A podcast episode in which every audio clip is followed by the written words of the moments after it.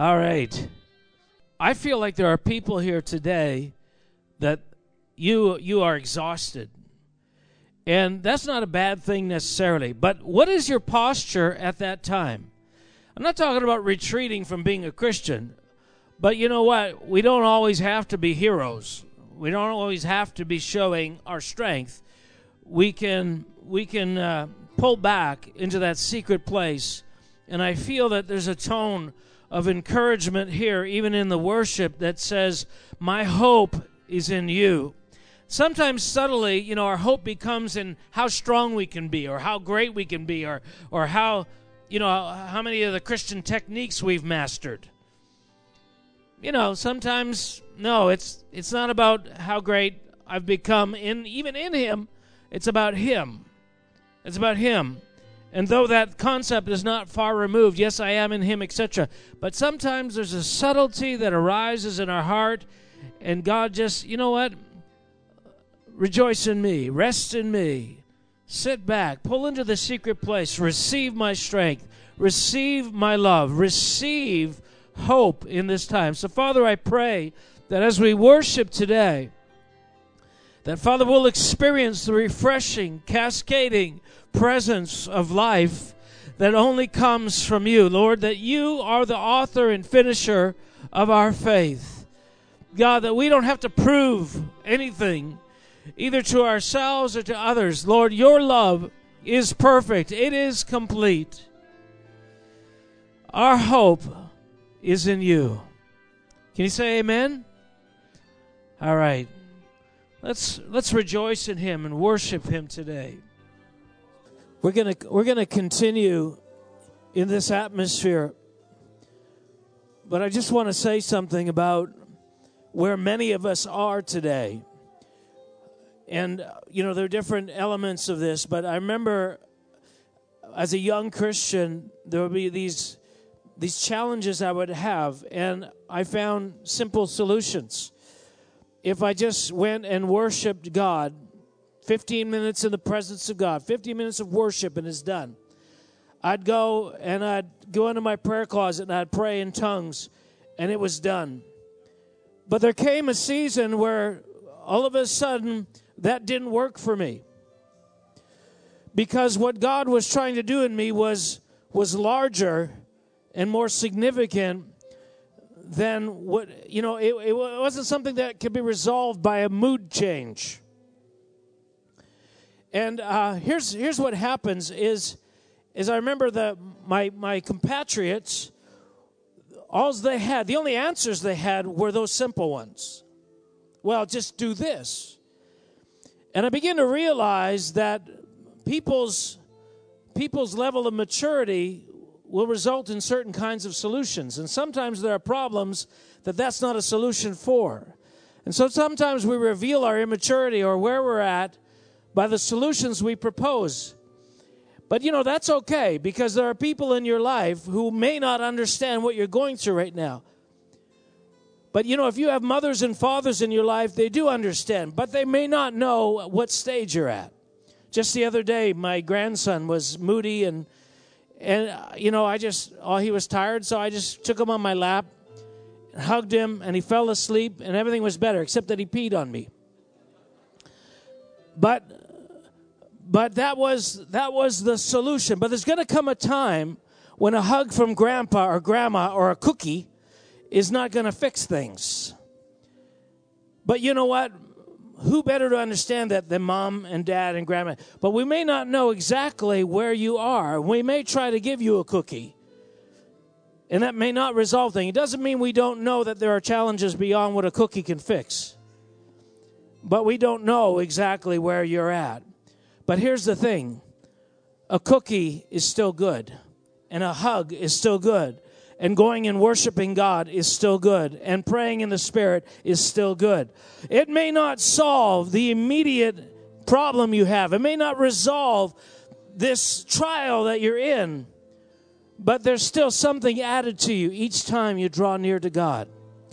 But some of us are in that season where our problems aren't immediately resolved. Don't leave the disciplines Don't leave the assembling of yourselves with brothers and sisters. Don't leave those things because you've just entered a realm where, where God is doing something deeper. Let Him do it. Let Him do it. It's going to take more time. Don't be discouraged. But still, come back to these moments like right now. My hope is in you. I don't know, I don't understand. I'm tired, I'm frustrated, but my hope is in you. And as we go into this song again, I want us to recommit. Lord, my hope is in you. I'm not going to turn to the right or to the left. I'm not going to curse you. I'm not going to curse the day I was born. I'm not going to I'm not going to turn back. Uh, you are my hope. And like Job, even if I die, I know that my Redeemer lives. Can we do that? Now, if you're feeling like you want somebody to come around you and agree with you, just come forward and people are going to come and pray with you and stand with you. It may not fix anything, but it leaves you with a sense that you're not alone. I want to open up the front because you may be in that stage where you're discouraged or you're weak or you're tired, and people are going to come around you. It may not fix that thing. This is not maybe a cookie, but you still need to know that you're part of a family and that there are people are with you in this journey. So if you feel you want to be strengthened by God, come forward and stand here. And then the rest of the body begin to come. And I give permission to all those that are in our body to come and pray and bless and stand with these ones. I want to make another call. If you feel that like I missed that opportunity to get prayed for, there's an area right up here that I feel it's time for you to come, and someone's going to stand with you and help agree with you right now. I feel that there's people in this room that are meant to influence a culture around where you work, where you live, your neighborhood. I'm, I, I just see things being influenced, and I want to pray with you right now because I believe that this is a time that God wants us to stand together as a family. And you need to know that there's people here with you right now that agree with you. Okay. Thank you, God. Thank you for what you're doing. Worship team, thanks so much. Didn't they do a great job? You know, this is their service. We bless them. Thank you. I'm not sure what to say here because I've, I've got, it almost seems like so many tracks of things in, in my heart, uh, I'm, I'm unsure of what to emphasize. But, you know, sometimes, uh, have you ever noticed that? That Jesus actually talked about many things in a row? You know, I, you know, maybe we're doing sermons wrong. You know, one idea with a poem, and a few illustrations, and PowerPoint, all heading in the right, same direction. Anyway, I don't know. The problem is, everybody here has a unique challenge in some ways. Yeah, there's some similarities between us, but where you are exactly in your journey may not resemble anybody else in the room. And, and so uh, there's a lot of things the Holy Spirit may, may want to speak to. Uh, there's a couple of kingdom principles that we, we need to understand. And, um, and as I start to move towards them, I want, I want to share a simple confession. And it's this it's that, uh, uh like many of us, I have been egocentric in my journey. I have, I have thought the most exciting thing ever was the thing that I'm learning. And it took a long time before I realized that other people are learning other things that are equally exciting. And sometimes when I share something with somebody and they don't rejoice in what I'm rejoicing about, it's not because they don't understand its value. Maybe it's because they're ahead of me. I always wanted to believe it's because they were behind me Well, clearly you don't understand how great this is. And, uh, and that can be an embarrassing thing in, in the wrong company. I remember I had a friend who, who used to always talk about these elementary things like they were sophisticated, powerful, universal, life changing kingdom principles. And uh, I mean, they were true and everything, but they were so elementary. Uh, but he was so convinced that this is where we should all focus. And uh, there was just certain certain company I couldn't bring him into because I thought, you know, he would dominate the conversation with things that are so elementary. He's, he doesn't have the ability to see the maturity of those he's in the company with. And I want to save him that embarrassment and the shame of, you know, of not knowing what he's in. It's like, you know, going to a, a rocket scientist and telling him about, you know, a basic algebraic principle you discern. Say, Do you realize? Uh, yeah. Do you know who I am? I sent rockets into space. So, part of what God is doing in our journey is making us aware of the larger body. And uh, what that, what that, uh, that sometimes is hard to come by, but it's, it's a key, it's a key to the peace of God at work in our midst. In fact, if you go to Corinthians, one of the reasons why the Corinthians, Paul says literally, he says, he says, the reason that some of you are sick and some of you sleep, do you know what sleep means? That's a biblical euphemism for dead. So he's talking to a church in the city of Corinth. He said, The reason some of you are sick and not getting better, right? Because they had the promises. Well, don't you know the elders can go and anoint the sick and they can be they be recovered? Evidently, that wasn't happening. So Paul says, Don't you realize the reason that this is happening is because you are not discerning the Lord's body? And that's not about communion, that is about the Lord's body. Who is the body? We are. Who's we? Anybody, anybody here a part of the body? Let me see a show of hands if you think you're a part of the body. Okay, excellent the body of Christ. We are the body of Christ. And so, one of the things that God is trying to do is make you aware of the body. Now, uh, the body in its diversity is, is massive. So, he starts very small. You know, can you acknowledge the people next to you? The people right in your in the proximity of your life. Can you do that? So I want to I want to confess today that that and I don't know how you know, here's the here's the scary thing. I don't know how often it happened. You know, I don't know how often I was in the company of spiritual giants and I was treating them like they knew nothing. And they didn't have the necessity to put me down, but they thought, okay, all right. You go, guy.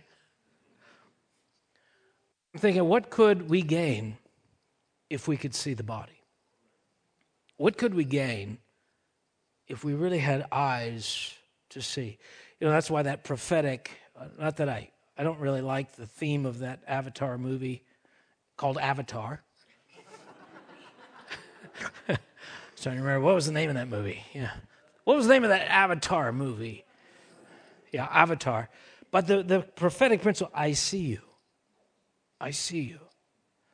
You know, there's something, uh, uh, there's something in us that wants to be seen. And at the same time, there's something in us that wants to hide. One of those, the greatest need that we have and the most terrifying thing is being seen. And so we have contradictory forces in us. So that's another sermon for another day. But let's focus on the need to be seen the need to be acknowledged is inside of us. We we long that's why we need family. That's why we need the body. That's why we need people. That's why we that's why we join clubs and of people who have the same interests in us because we feel that because of their passion for this thing they see us. And so we identify with them on the basis of that commonality. It happens not only in terms of of things you you love you know, music, drama, cars, sports, food, right? We, we, we, we, we subculture, we get into groups based on the fact that we have this shared passion. And that's not bad, but it has its limitations, particularly when those limitations are generational. Sometimes, you know, you can't you can't actually connect with people who are uh, who are of a different age than you. Why is that? Because the things that interest different age ages are different. I mean, some of you, I've heard this story again and again, where people have all these friends from high school and whatnot, and uh, all of a sudden, one of the one of the couples gets married and the others aren't, and that first couple starts having kids. What happens? There begins to be a divide because there's not the same common interest between these, these people. And so I want to read a scripture here, and I want to I want to focus on something that that's just a natural part of the kingdom of God. I want you to turn to Mark chapter 4. Let me read this parable of the kingdom of God. The kingdom of God is as if a man should scatter seed on the ground and should sleep by night and rise by day, and the seed should sprout and grow. He himself does not know how. For the earth yields crops by itself, first the blade, then the head, and after that the full grain in the head. But when the grain ripens immediately, he puts in the sickle because the harvest has come. Now, this, this passage, this is a great passage. I'm trying to, let's use this tree over here to illustrate this. This, let's pretend this is something edible. Let's pretend that's corn. Basically, when you, when you see that, that passage, it's giving a principle of how things are created in the kingdom of God. And the first thing is this, is that everything is created from a seed. When God wants to do something in the earth, whether that be actually on the planet or in a nation or in a city or, or in your individual life, because we are made from what? We are made from the earth dust to dust, ashes to ashes, right? God took the dirt and made man. So, what God does when He wants to produce something in the kingdom, He always starts with a seed. What men do is we look at a finished product and we shoot straight for that. This is our, this is our weakness. This is our, our so if you want to actually have something, you know, uh, you see somebody say, oh, that person's mature, then you, you actually start acting like them and dressing like them and talking like them. And then you, when you do that efficiently enough, you believe you now have maturity. Except that that is not maturity. Maturity is a product of something internal that, that grows up in you. So you can pretend to be mature, or you can grow up into maturity. The kingdom of God, everything that God does starts with a seed. He, he, when, when he said, Listen, be like Jesus, we read the Bible, and I, as a young Christian, I found all the things that Jesus did, and I began to replicate in my life those things. Is that wrong? No, it's not wrong, but it's short sighted. It results in a form of that thing, which is, but what it results in is a man made version of Jesus that has uh, the resemblance but without the power. And we come by that very honestly, so that's not, a, not really a problem for God. But what God does afterwards is his, his goal after you begin to produce that false version of Jesus in your life is it begins to show you, yeah, this is not me. And let me show you the ways it's not me. And we tend to kick at that and you know resist that because, well, I work so hard at this. You know, look how self-controlled I am. Yeah, but it's just superficial. You don't really you hate those people. You would like to curse at them. Jesus loved them from inside. And when, you know, even when he's on the cross and he was, you know, being crucified, he said, so there is a version of Jesus that we fabricate, and there's a version of Jesus that is produced in us. Paul said, It pleased the Father to form his Son in me. And Peter says it this way He says, when you're born again, you're born again of a seed, a seed of Jesus, the Word of God, the DNA of who the image of Jesus. Everything Jesus is in his character, everything he is, God put in you as a seed. Now, as a seed, a seed can't look like this. A seed is exactly what it is. It's a seed. So, what does it take to become something else? It takes time, right? Needs to be nourished with water, and you have to keep the predators away weeds and insects and things. If you do those three things, it will produce, it has life in itself to come to fruition. So, all the discipleship stuff is about watering it, is about keeping the weeds away and anything that would destroy it. But it, it has the power to produce godliness all by itself. Now, what this other parable is saying is that, is that when God is doing something and it begins to grow up in you, it it actually has distinct stages, and that those distinct stages are different from one another. So let's look at that again, just to be clear about how this works. Because uh, now, let me say this applies not only to what God is doing in your life as an individual, but in terms of when He's doing something of a, of a significant thing in a nation, it also goes through these stages. Does that make sense? And I'll give an illustration in a minute. But uh, so he says, the kingdom of God is. It's always important when you realize these parables. God is saying something. He's, he's saying, listen, there's an element of the kingdom of God, and, and this, is, this is what it resembles. The whole, this is not saying that the whole kingdom of God is this. It's just saying there's a dynamic within the kingdom of God, and here it is. So the kingdom of God is as if a man should scatter seed on the ground, should sleep by night and rise by day, and the sp- seed should sprout and grow how he does not know. That's great. Eh, that means that godliness can be produced in me without me even knowing. Oh, I thought I had to do it. No, the doing it is to realize that you can't do it. Again, a whole other sermon. Entering his rest, the seventh day. Seventh day is when you cease from your own works as he did from his the seventh day you come into when you realize, I can't be like Jesus. Now you got it.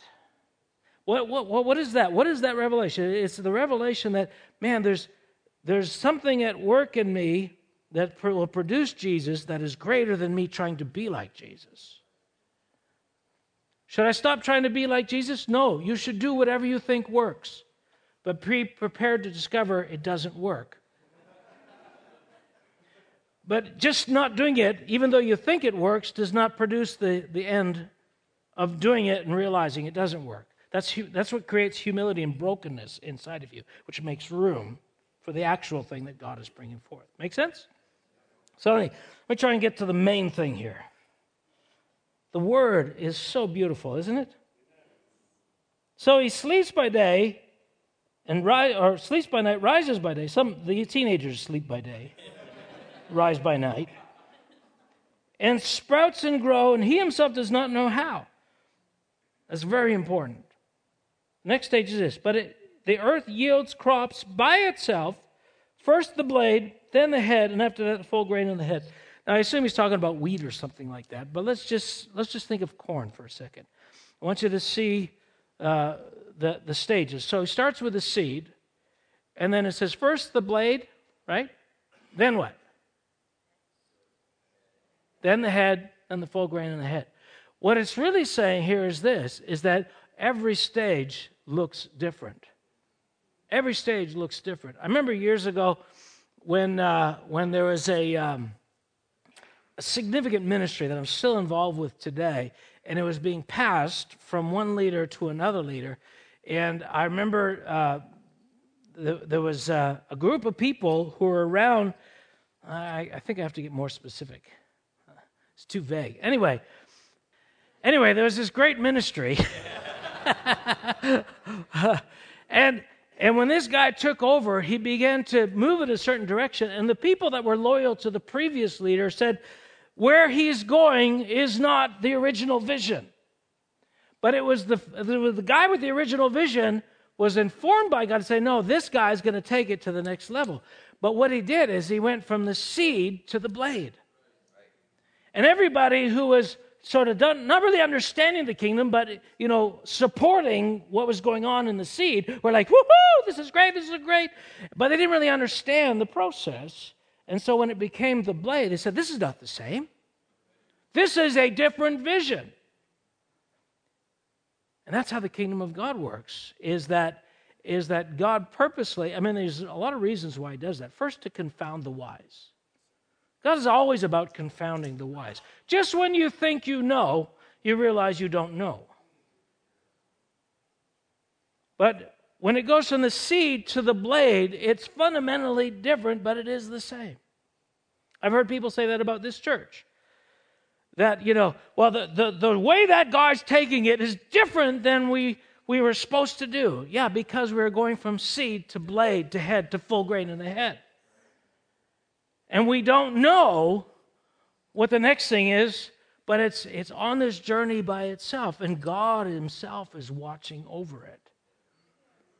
So I don't have to get it back to the seed form so that I can feel comfortable and feel that this is genuinely God. And that's what we do is because of our limited perception of these stages of the manifestation of the kingdom, we go with what's comfortable to us. And the most the most common denominator is seed the basic expression. But what if, what if things are going from seed to blade? Here's what I've started to notice is I started to notice that one of the things that divides generations is the fact that uh, is, is what God is doing within those generations. So what happens is we group and we, we rally together around commonality. So for all seeds, then we, we rejoice in the seed. The seed is where it's at. And then when we when we're trying to communicate that to the blade, the blade is not as enthused as we are. So we assume that the blade is against the seed. No, the blade is not against the seed. The blade just simply has gone is, is, further in the development. Is yeah, that's good, but just wait to get here. Yeah, no, no. What really counts is the seed. No, it's the blade. And meanwhile, the head's going, hey. but we celebrate, our tendency is celebrate us, where we are right now. And if we're ever going to have unity in generations, we ha- must have the capacity to celebrate what is beyond us. It's actually much easier for you to endure what's behind you. When parents are dealing with immature children, they don't get as uptight as the children do. Why? Because hopefully, this too shall pass. This is why grandparents are so great when you're starting to have teenagers. Because the parents are pulling their hair out, and the grandparents, it's all right. We've been through this. This is normal. normal ish normal for a blade. But there's something beyond this, and you don't have to destroy that to get to the next thing. There, there's a way to walk it through its stage to the next thing. But it's, it's far easier for us as grandparents to look back and see the mistakes we made when we were raising our kids, when we were raising our teenagers, and that's why we're in a better position. What's harder is when you're the seed to celebrate the blade, or when you're the blade to celebrate the head, or when you're the head to celebrate the full grain in the head, because fundamentally it's, it's somewhat different. You cannot always see the connection between this stage and this stage and this stage but honor and humility. The possibility that, man, maybe the reason he isn't celebrating me and worshiping me is because I'm not as great as I think. And again, I, am using extreme language. Sometimes we, well, we just, does he, do, do people really appreciate what God is doing in my life right now? I'm telling you, people who are more mature, they do. But they understand the transient nature of the stages that you're in. And perhaps even know better what mistakes you can't make. And one of the greatest mistakes I've made is underestimating the knowledge of those that are ahead of me. engaging gauging their understanding based on their enthusiasm for what I'm doing right now. And I did that with people around the prophetic ministry. I mean, back in when I was a young Christian, I was the sort of the voice of the prophetic developing, and I was all into this and this and this, and like, what's the matter with you, you pastors? Get a hold of yourself. You know, this is where God is going. And people would start talking to me about love. And I said, Well, I know love's important. I love people. But I didn't love the way they could love. And while they may not have been prophets, they saw a lack in me around love that could shipwreck my journey. It wasn't that they were against all the time. Maybe some of them were because they didn't understand the prophetic, but sometimes they just saw danger signs because I was creating an image of who I was by a gifting that was only one, one dimension of what God was doing in it, but it was the most exciting thing to me, and therefore it was the one I was wanting to rally around and define myself with.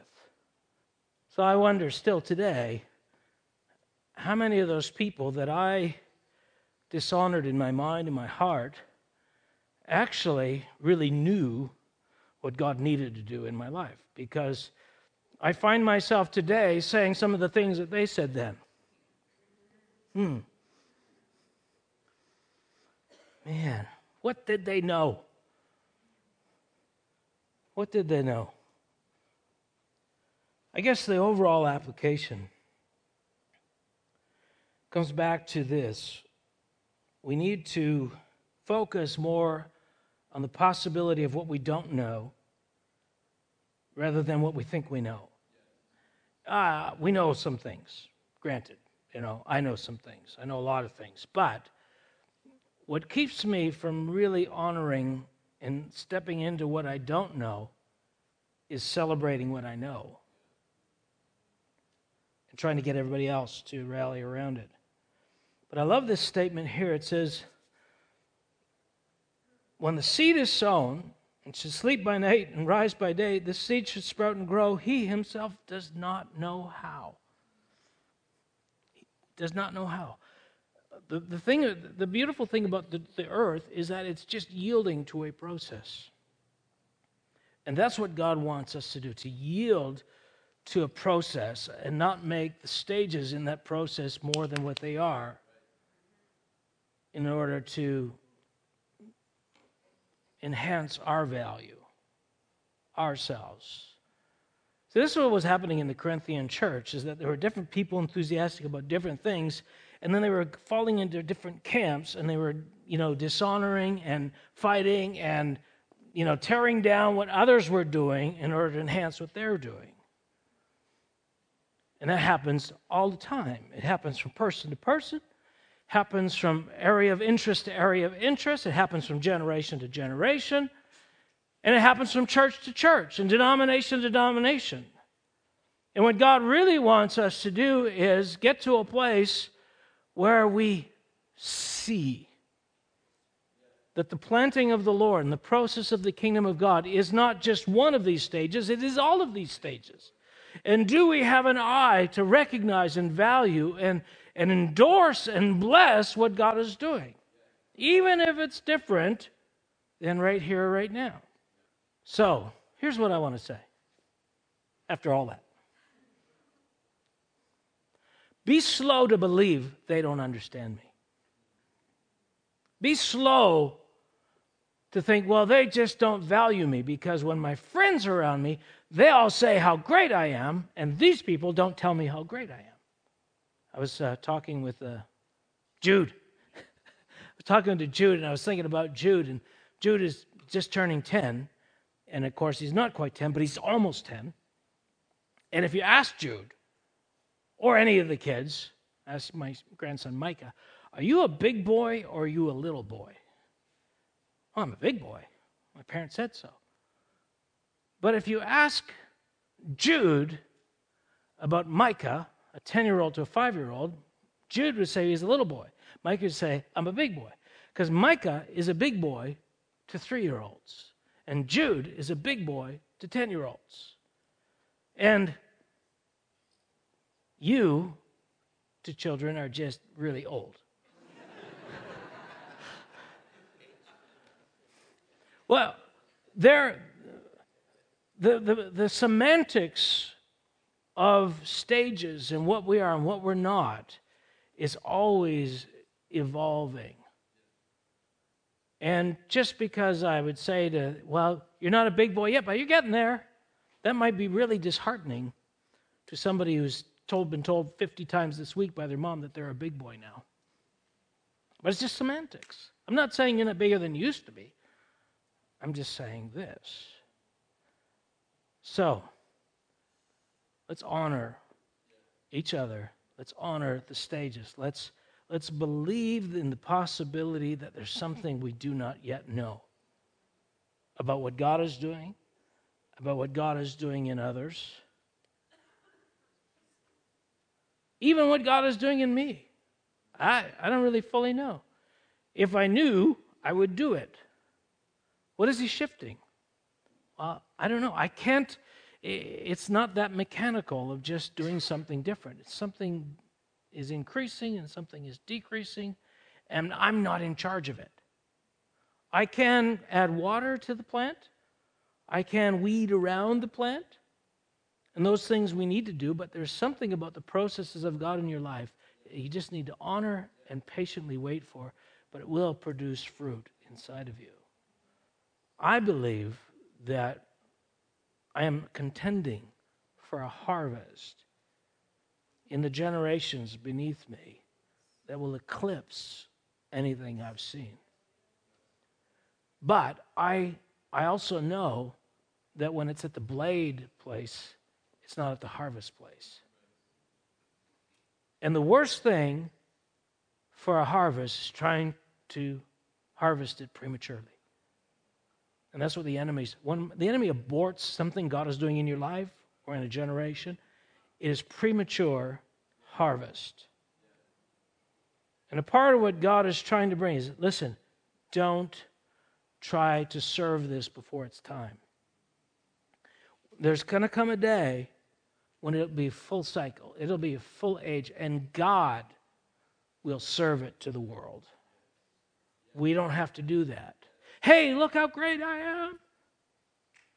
If the world can't see you, if the church can't see you, maybe you're a seed hidden in the ground but I feel big.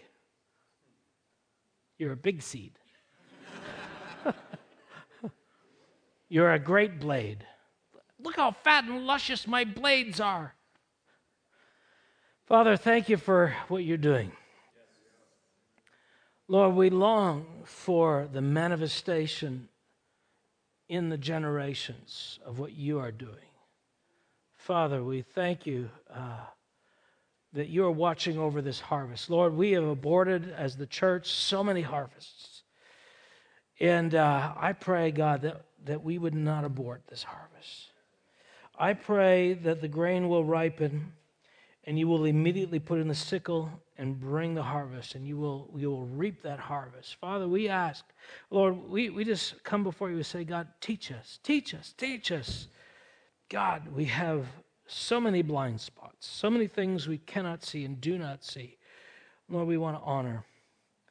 We want to honor what you're doing in others. And so, Father, I pray right now that we'll commit today to not judging each other by our own trials, by our own journey. And I want to thank you for what you're doing. You know, I, I just want to say I'm, I'm thinking of, of, of Drew Martin here right now because Drew Martin is a, a, guy I met, I don't know, close to, I don't know, 15 years ago. And right when I saw him, the Lord graced me to see a journey he was in and to bless him. And he's closer and closer to a harvest. I don't know what that harvest is going to look like, but this latest project is a part of that harvest. And I'm just so delighted. But it's, it's not just the project itself, it is the result of faith being honed and developed in him through a certain process that only God could see happen and brought frustrations and difficulties. But, but it's becoming something else. And I rejoice in that harvest. I re- and by that same token, I rejoice in what God is doing in so many others. And I want to say, I, I don't see everything, but I see a lot of what God is doing in you. I see sometimes the weeds that God is out that are trying to steal from your harvest. It doesn't mean I don't see the planting, but the weeds will kill and choke out the harvest. So let me help you pull out those weeds. Let me help you be watered at the right times and seasons so you don't die, so that you can come to that full journey. That's what we do as spiritual leaders. I can't make that thing grow any faster than it is, but we can help with other things. Can you say amen? I want you to look around the room. Let's stand up together here right now. Look around the room. And I want you to see these people in the room. These are the planting of the Lord. Look at have a good look at some of these people. Love on them with your eyes. These are the planting of the Lord. There's destiny, there's future, there's ministry, there's kingdom in every single person here. And what we want to be for each other is, is part of God's incubating process to bring those seeds to maturity. Can you say amen? Amen. So, so Lord, I pray even now that we would uh, have patience with the process. Lord, that we would not lose hope, mm. that we would trust.